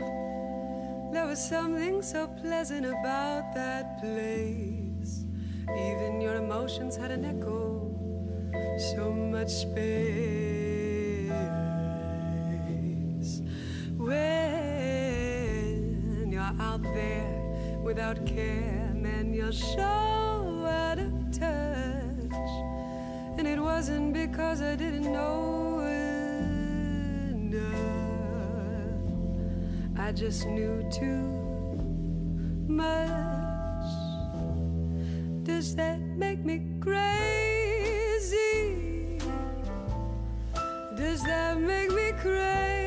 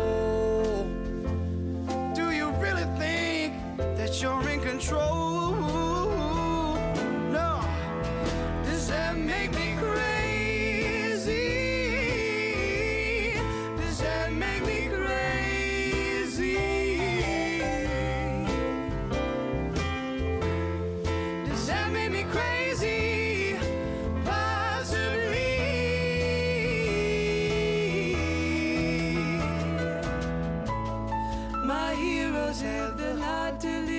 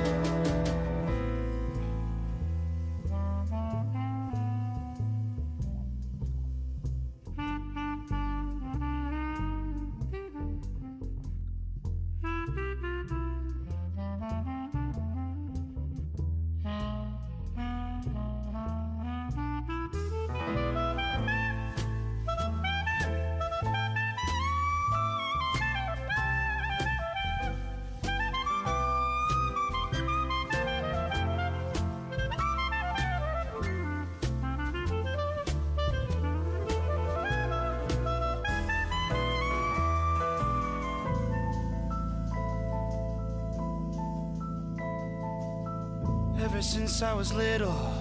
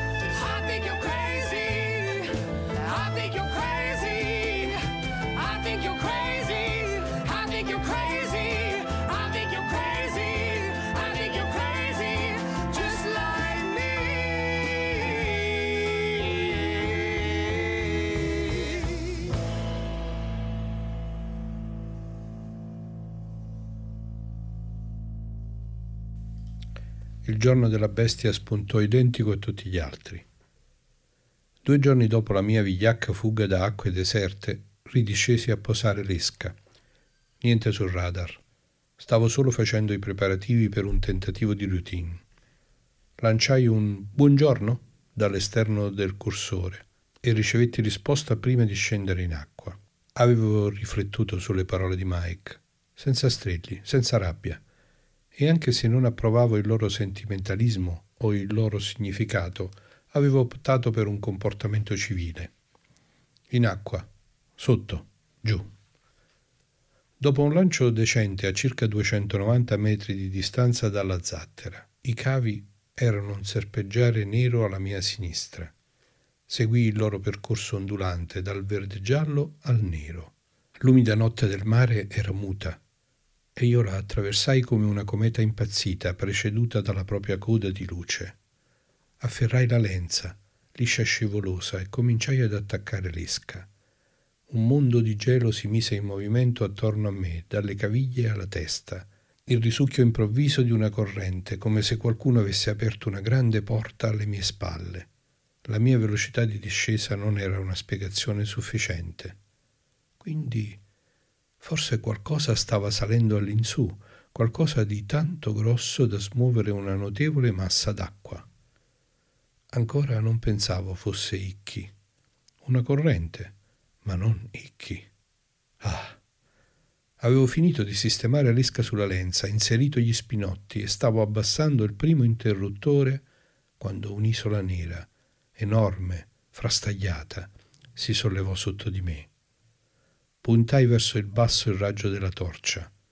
La sua bocca era spalancata. Tornai a essere coniglio. Onde di paura della morte partirono dal mio corpo. Il mio stomaco implose, mi venne il capogiro. Una cosa, una sola cosa che mi restasse da fare.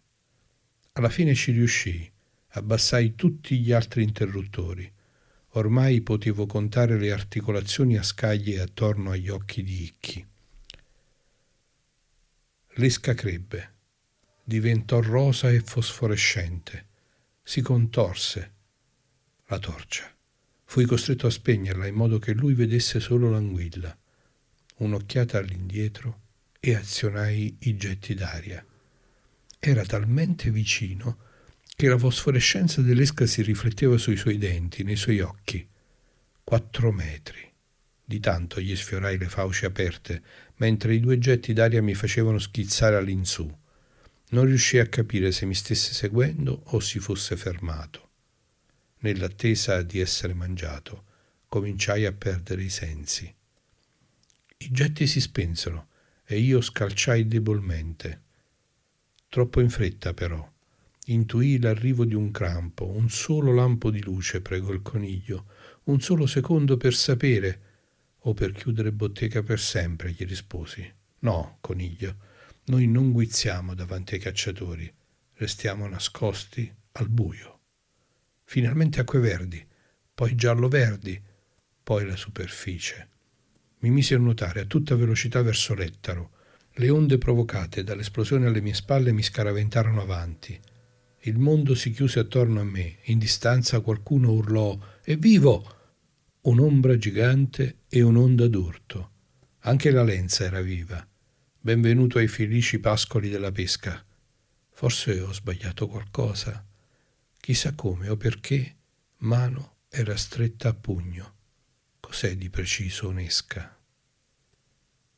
Qualche milione di anni.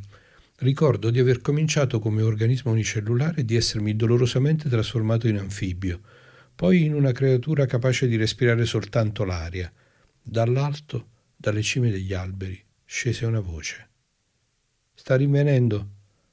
L'evoluzione mi riportò a livello di Homo sapienza, poi mi spinse un gradino ancora più avanti fino all'emicrania. Non cercare di alzarti per adesso. Lo abbiamo preso? bofonchiai. Si sta ancora dibattendo, ma è all'amo. Pensavamo ti avesse preso per uno stuzzichino. È quello che pensavo anch'io. Respira un po' di questo e chiudi il becco. Un imbuto sopra la faccia. Bene. Leviamo le coppe e beviamo. Era a una profondità tremenda, oltre la portata del radar. Lo abbiamo visto solo quando ha cominciato a salire, ma era troppo tardi. Mi misi a sbadigliare. Adesso ti portiamo dentro. Riuscii ad estrarre il coltello che portavo alla caviglia. Provaci e ti ritroverai senza un pollice. Devi riposare. Allora portami un altro paio di coperte, io resto qui. Ricaddi sulla schiena e chiusi gli occhi. Qualcuno mi scrollava, buio e freddo. I riflettori facevano piovere luce gialla sul ponte. Ero su una cuccetta di fortuna a ridosso della cupola centrale, imbozzolato nella lana. Tremavo ancora. Sono le undici passate. Non riuscirai a vedere qualcosa. Senti il sapore del sangue. Bevi questo. Acqua. Avrei voluto fare un'obiezione, ma non riuscivo a parlare. Non chiedermi come mi sento, gracchiai. So che è la domanda successiva, ma non chiederlo, ok? Ok. Adesso vuoi scendere sotto coperta? No. Dammi il mio giubbotto. Eccolo qui. Cosa sta facendo Icchi? Niente. Resta in profondità, è narcotizzato ma non sale. Quando è che lo avete visto per l'ultima volta? Due ore fa più o meno. Gin? Non lascia entrare nessuno nel cursore. Senti, Mike dice di entrare, è alle tue spalle, nella cupola. Mi rizzai a sedere e mi voltai. Mike mi stava guardando. Mi fece un cenno, gli risposi. Lasciai penzolare i piedi dall'orlo della cuccetta e tirai un paio di profondi respiri. Dolori allo stomaco. Mi alzai e barcollai nella cupola. Come vanno le budella? chiese Mike. Guardai lo schermo radar, nessuna traccia di Icchi, troppo in profondità. Mi offri qualcosa? Sì, un caffè. Il caffè no. Non stai bene E poi il caffè è l'unica bevanda permessa qui dentro. Il caffè è un liquido marrone che brucia lo stomaco. Hai qualcos'altro nel cassetto in fondo? Però mh, non ho tazze. Dovrai usare il bicchiere. Sbruffone. Mike versò. Versi bene. Ti stai allenando per quel lavoro? Quale lavoro? Quello che ti ho offerto. Una macchia sullo schermo. Sta salendo, signora, sale! strillò Mike nel microfono. Grazie, Mike, lo vedo anche da qui, crepitò la voce di Jean. Jean, chiudi il becco, ha da fare. Quello era Carl? Sì, strillai. Parliamo dopo. E chiusi la comunicazione. Perché lo avevo fatto? Perché lo hai fatto? Non lo sapevo. Non lo so. Maledetti echi. Mi alzai e uscii. Niente, niente. Qualcosa. Lettaro sussultava. Icky doveva aver invertito la rotta e aver cominciato a reimmergersi non appena aveva visto lo scafo. Acque bianche alla mia sinistra che ribollivano. Un'immane matassa di cavi affondò con un ruggito nel ventre dell'abisso. Restai un po' lì, poi girai sui tacchi e tornai nella cupola. Per due ore continuai a non stare troppo bene. Dopo quattro ore andava meglio. Il narcotico sta facendo effetto. Già. E la signorina Luaric? In che senso? Sarà mezzo morta. Probabile. E tu cosa hai intenzione di fare? È stata lei a noleggiare Lettaro, sapeva cosa poteva succedere, è successo. Pensavo potessi tirarlo su tu, lo penso anch'io. E anche lei. Me lo chieda allora. Icky nel suo letargo andava alla deriva a trenta braccia di profondità. Feci un'altra passeggiata e mi capitò di passare dietro il cursore. Lei non guardava dalla mia parte. Carl, vieni dentro. Occhi di Picasso, ecco cosa, e una congiura per farmi fare un bello scivolone. È un ordine? Sì, no, per favore.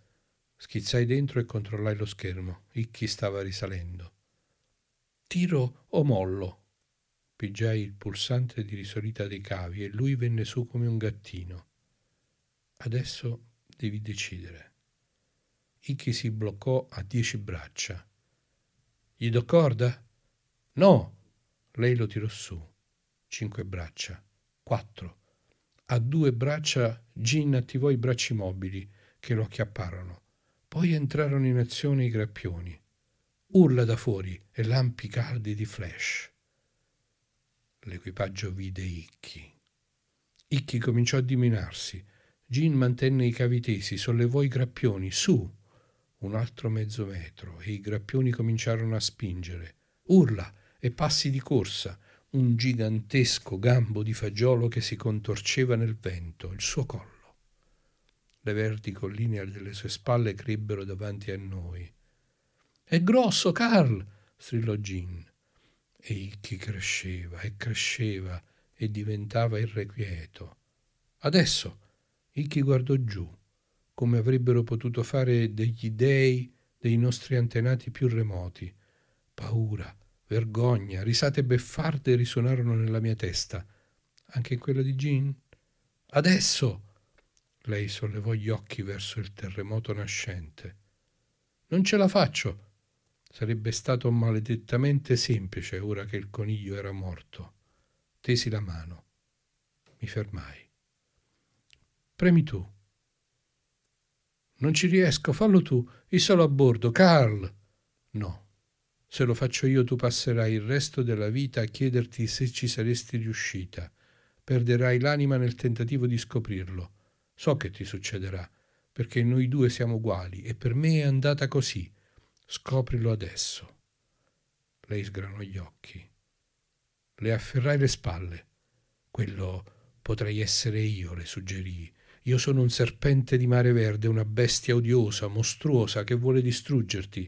Non rispondo di niente a nessuno. Premi il pulsante. La sua mano si mosse verso il pulsante Si ritrasse di scatto. Adesso! Jean premette. Deposi sul ponte il suo corpo in moto e feci quel che restava da fare con Icchi. Passarono sette ore buone prima che mi risvegliassi al suono costante delle eliche dell'ettaro che macinavano acqua. Stai male, commentò Mike. Jean come sta? Come te. Dov'è la bestia? Qui. Bene. Mi girai su un fianco. Questa volta non è scappata. Ecco com'è andata. Posatori di esche non si nasce, almeno non credo. Ma gli anelli di Saturno cantano un epitalamio sulla dote portata dalla bestia marina. The doors of his face, the lamps of his mouth. Di Roger Zeleny, marzo 1965.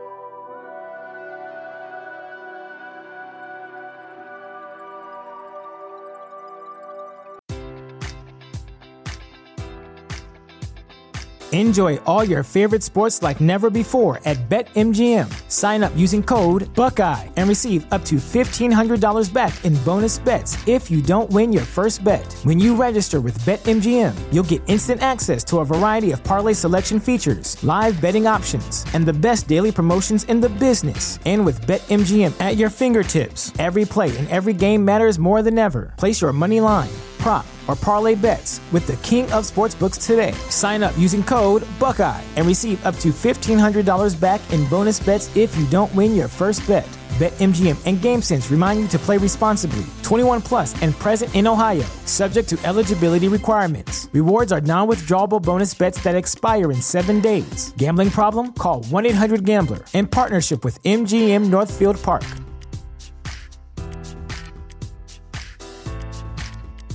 You know how to book flights and hotels. All you're missing is a tool to plan the travel experiences you'll have once you arrive. That's why you need Viator. Book guided tours, excursions, and more in one place. There are over 300,000 travel experiences to choose from, so you can find something for everyone. And Viator offers free cancellation and 24 7 customer support for worry free travel. Download the Viator app now and use code Viator10 for 10% off your first booking in the app. Find travel experiences for you. Do more with Viator.